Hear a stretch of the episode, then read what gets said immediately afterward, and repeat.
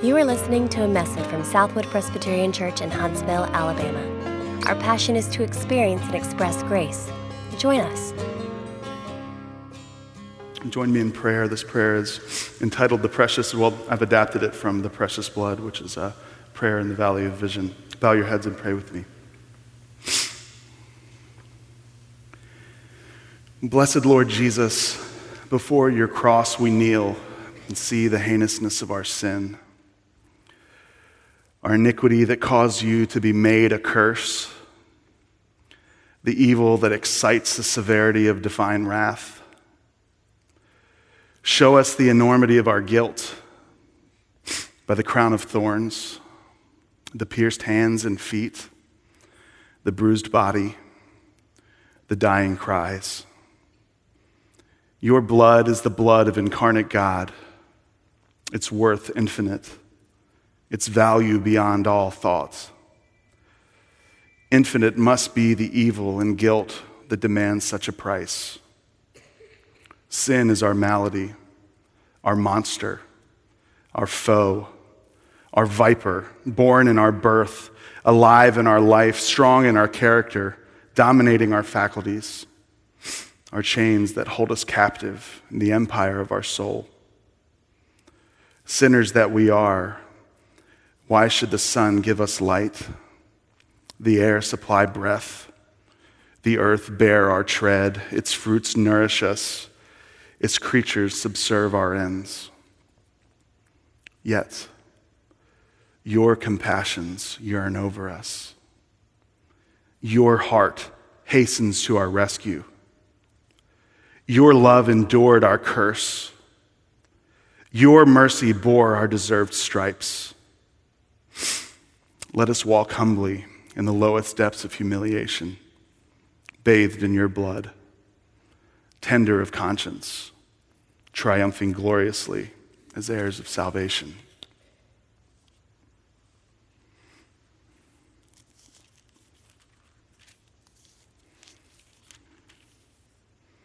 As they went out, they found a man of Cyrene, Simon by name. They compelled this man to carry the cross.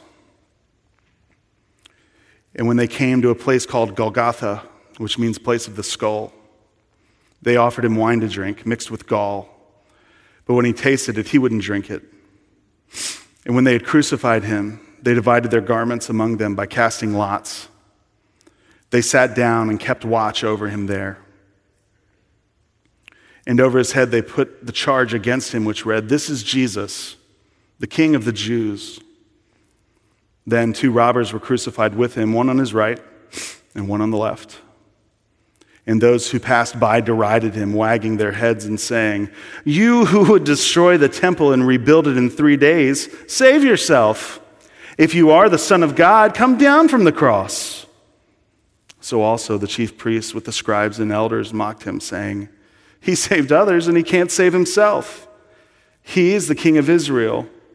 Let him come down now from the cross and we'll believe in him. He trusts in God. Let God deliver him now if he desires him. For he said, I am the Son of God.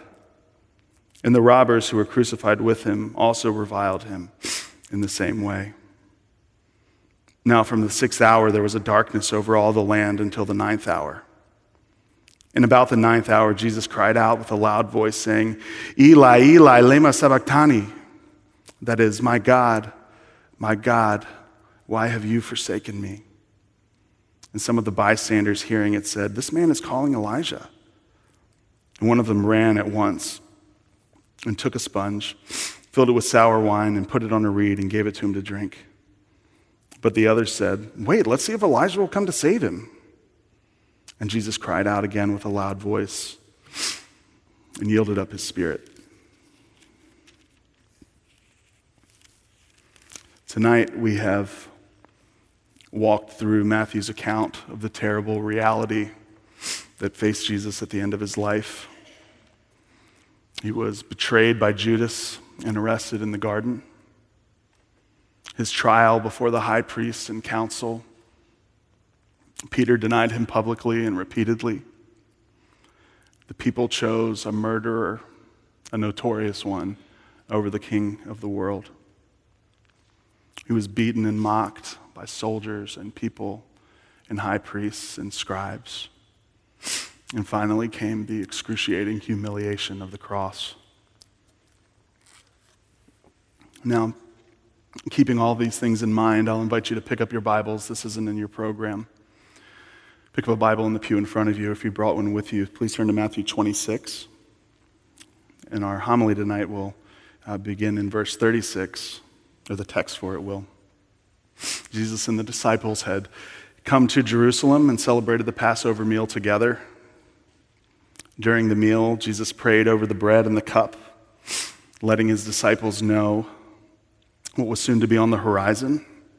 And as Ron so wonderfully talked about last night, the new covenant that's found in his blood. And as an even more stark forewarning, Jesus told them how they would fall away one by one so that his purpose would be fulfilled, even as the scriptures had said them. Needless to say, the disciples at this point uh, should have been on high alert. They really should have known what was soon to come. And these warnings aren't unique to the disciples. From the faithful saints of all time to you and to me, we've been gifted with the opportunity to know a Savior and show that we love Him by following Him and doing what He commands. We, possibly more than His disciples, know everything that is at stake when it comes to sin. And so, as those of us who know the rest of the story, let's find ourselves in the story of those disciples who should have known what was soon to come. We're in Matthew 26. I'll begin in verse 36. Then Jesus went with them to a place called Gethsemane, and he said to his disciples, Sit here while I go over there and pray. And taking with him Peter and the two sons of Zebedee, James and John, he began to be sorrowful and troubled. And he said to them, My soul is very sorrowful, even to death. Remain here and watch with me. Going a little further, he fell on his face and prayed, saying, My Father, if it be possible, let this cup pass from me. Nevertheless, not as I will, but as you will. And he came back to the disciples and found them sleeping, and he said to Peter, so, could you not watch with me one hour? Watch and pray that you might not enter temptation. The spirit indeed is willing, but the flesh is weak. And again, for the second time, he went away and prayed My Father, if this cannot pass unless I drink it, your will be done. And again, he came and found them sleeping, for their eyes were heavy. So, leaving them again, he went away and prayed for the third time, saying the same words again. Then he came to the disciples and said to them, Sleep and take your rest later on. See, the hour is at hand, and the Son of Man is betrayed into the hands of sinners. Rise, let us be going. See, my betrayer is at hand.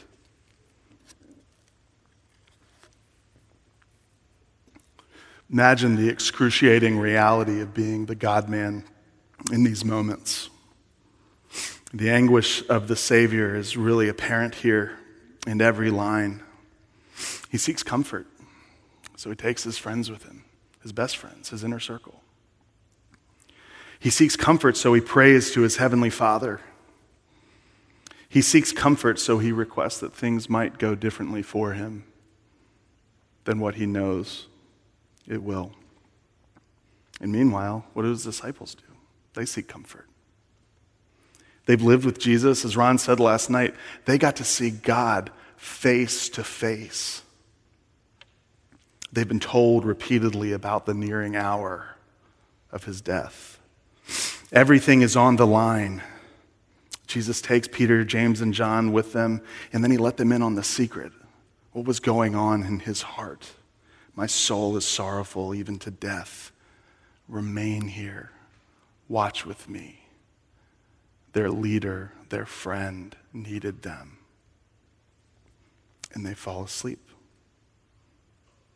Long before they're scattered, denying God a very God, they can't stay awake and support their friend. how familiar we are with this type of failure in the face who is a loving friend to sinners. How often have we known that we need to simply keep watch, and yet we fail, our hearts on full display as those who love evil. These types of sins, sins of apathy, sins of omission, are often small and we find them insignificant in our own eyes. After all, I've done some really big stuff that needs to be covered. I'm sure that you could say the same. Small acts of selfishness and arrogance, not loving my wife as Christ loved the church, not setting before my children a godly example as I've vowed to do, selfishness, arrogance in other ways. Each of these times that we fall asleep, this, these are the little pieces of metal that are molded together to make the nails that are driven into Jesus' hands and Jesus' feet. Even these are enough to condemn us in the face of a holy God. And Jesus, deep with sorrow and sadness, accepts the reality of what these beloved of his are their flesh. You look down and it says, The spirit is indeed willing, but the flesh is weak. And he says this to them not to offer them an excuse. Because immediately before that, he told Peter how to guard against the weakness of the flesh, didn't he? Watch and pray that you might not enter into temptation. Jesus, who with all of his humanity on display, has just asked his heavenly Father to take the cup of wrath away from him, walks back to see exactly how needed his sacrifice really is. His sacrifice will truly be the only way that those of us who think little of our sin, who fall asleep in the face of direct warning, his sacrifice is the only way that we'll be comforted. Today, they seek rest and comfort in sleep.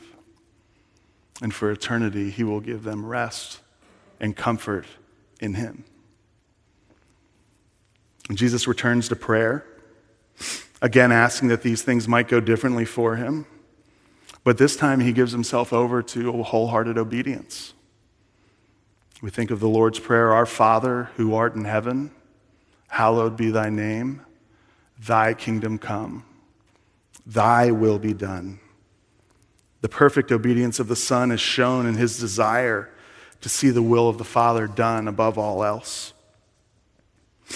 To participate obediently in the plan of the Father, fully knowing the consequences. The heartbreak of betrayal, the humiliation of crucifixion, the loneliness of abandonment. This is what awaits the obedient Son of God. And he says, My Father, if this cannot pass unless I drink it, your will be done. He returns to see his friends asleep again. All human comfort lost. Knowing the immediacy of what will happen as the shepherd is struck and the sheep are scattered. And he again walks away and repeats his prayer. The sleeping sinfulness of the disciples is soon to be replaced by the active malice of the betrayer and of the crowd. The cup is being set before Jesus to drink. He urgently requests the attention of his friends. See and take your rest later on. See, the hour is at hand, and the Son of Man is betrayed into the hands of sinners. Rise, let us be going. See, my betrayer is at hand. Even as Judas and the chief priests and the elders approach, I wonder how willing I am to identify with the murderous intent of this crowd. Have I really committed any sin that's such an affront to the holiness of our Creator, the Creator of the universe? that I should be lumped in with those who need this type of sacrifice that is coming from Christ. The answer from my head is yes. But I'm afraid that that's not always the answer from my heart. Is my lust what caused a crown of thorns to be shoved down on his head? Is my hatred to blame for the shards of glass fitted to a whip used to beat him and mar his flesh? Is my lack of love for my neighbor sitting under the cross, casting lots for his clothes and mocking him? Is my idolatry swinging the hammer pound after pound, putting nails into his hands and into his feet? Is my love for myself, my love for myself that's over and above any love that I have for God, the sharp spear that I thrust into his side? Far from comfort, our Savior hangs there on a tree. The wisdom of God being shown in the murder of a perfect man. The obedience of the Son to the Father being shown in utter humiliation. As we heard last night, the sacrifice is necessary for the salvation of God's people through all time. The sleeping sins of those before Christ and the sleeping sins of all who come after him are remedied in this one act. As we just sang earlier, the deepest stroke that pierced him was a stroke that justice gave. Justice. God is a God of light, and in him there is no darkness. In him there is no sin, and no sin can be tolerated. From our sleeping sins to our active malice, all of this has separated us from our Creator. We owe a debt to God that we can never repay. And yet, God's view of justice will not hold to account those who trust in His Son. God's view of justice is to provide payment for our debts when through grace in Christ our trust is. Justice smiles and asks no more. God, throughout the history of his people, has always chased his people down. He's comforted them, he's provided a way out, he's forgiven sins. And here hangs our Savior. He cries out to the Father, echoing Psalm 22 Eli, Eli, lema sabachthani. My God, my God, why have you forsaken me? He's not comforted. There's no way out. The full cup of God's wrath is poured out on him wrath for the sins of all of God's people, wrath for you, and wrath for me poured out upon the perfect one. Let's read about his death. And behold, the curtain of the temple was torn in two from top to bottom. And the earth shook, and the rocks were split. The tombs also were opened, and many bodies of the saints who had fallen asleep were raised and coming out of the tombs after his resurrection, they went into the holy city and appeared to many. When the centurion who, and those who were uh, with him, keeping watch over Jesus, saw the earthquake and what took place, they were filled with awe and said, Truly, this was the Son of God. Remain seated as we sing.